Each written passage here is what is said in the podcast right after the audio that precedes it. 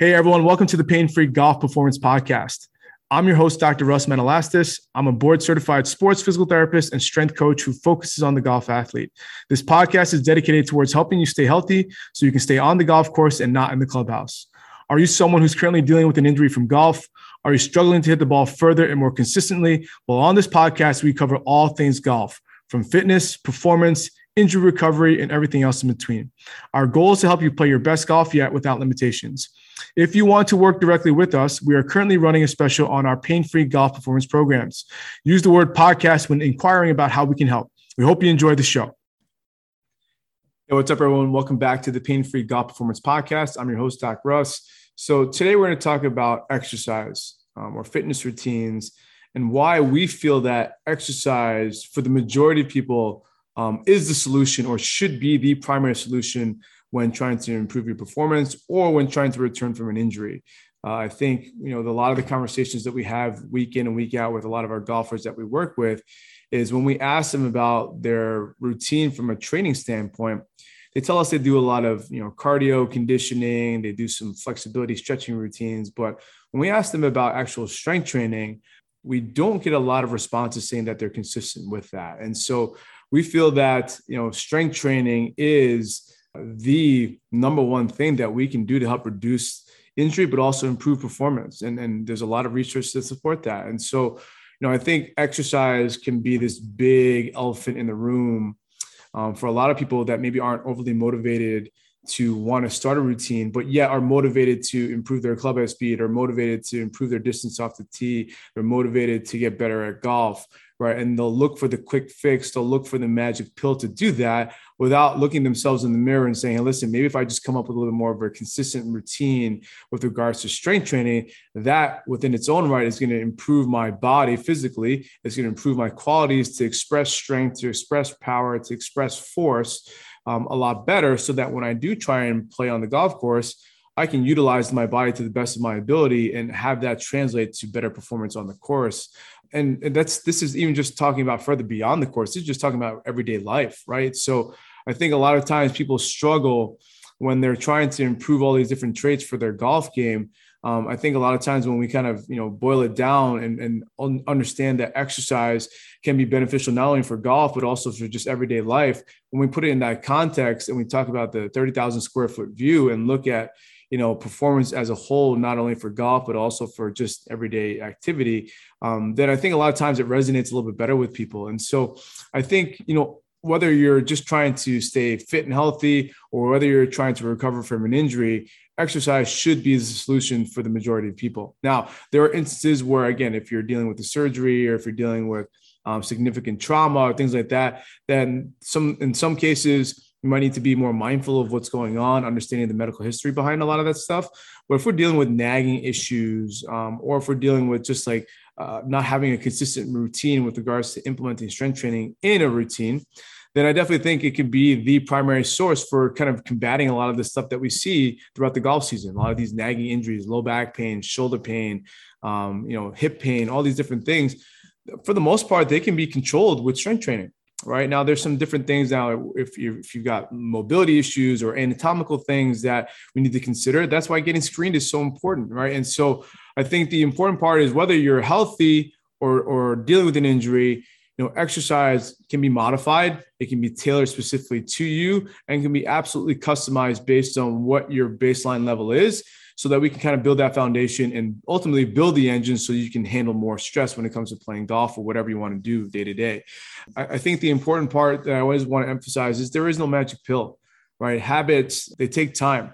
Um, and ultimately, I always kind of tell a lot of our, our golfers that we work with is that if you're unmotivated to go to the gym, um, sometimes just getting to the gym and getting going and getting started is the hardest part once you can kind of get started and find some consistency with that, that'll hopefully help kind of create habits. So then also now it's just kind of ingrained into your routine on a week to week, day to day basis.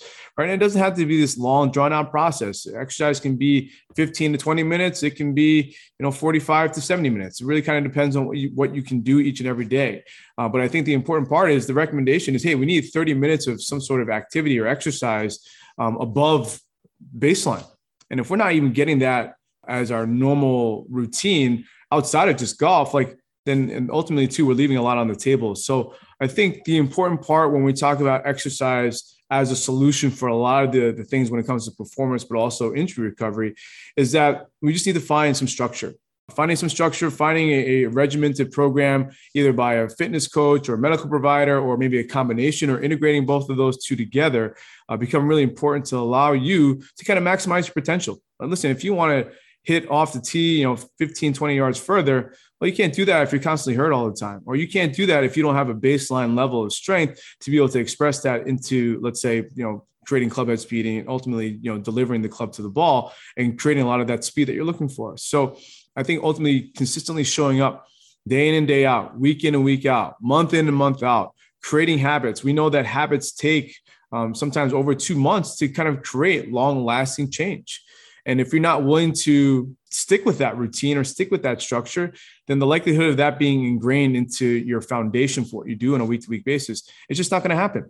How many times we see people sign up for the gym uh, at the start of the new year for a New Year's resolution, and then after two to three weeks, they either do it way too much too soon and end up getting hurt, and they end up canceling their membership, or they just get bored and all of a sudden they don't show up anymore, and all of a sudden they paid for a membership that they're never going to use anymore. So, I think um, again, not to get on a soapbox here, but I think a lot of times people look at flexibility, look at going on walking on a treadmill, using an elliptical, things like that as a means to help build up their foundation for for golf. And while those can be helpful, I think the ultimate thing that people miss or the missing link that we see a lot of people struggle with is just their ability to be durable. And to be durable, you need to be strong uh, again, always kind of tell people in order to kind of handle the rigors of, of, of, golf or the season of golf, your body needs to be able to handle that stress. And if your body can't handle that, then ultimately you're going to be spending time with me in my office, you know, do, or kind of trying to recover from an injury, or you're, you're going to be kind of getting these injections or telling, being told to rest or taking these medications because you can't get over the hump because we're not getting maybe you're, you're not getting the right type of information or you're just struggling because you don't know where to go. Right. So I would say this for those who um, maybe don't love the idea of strength training or don't love the idea of having that part of their routine for, for, for it comes to golf performance.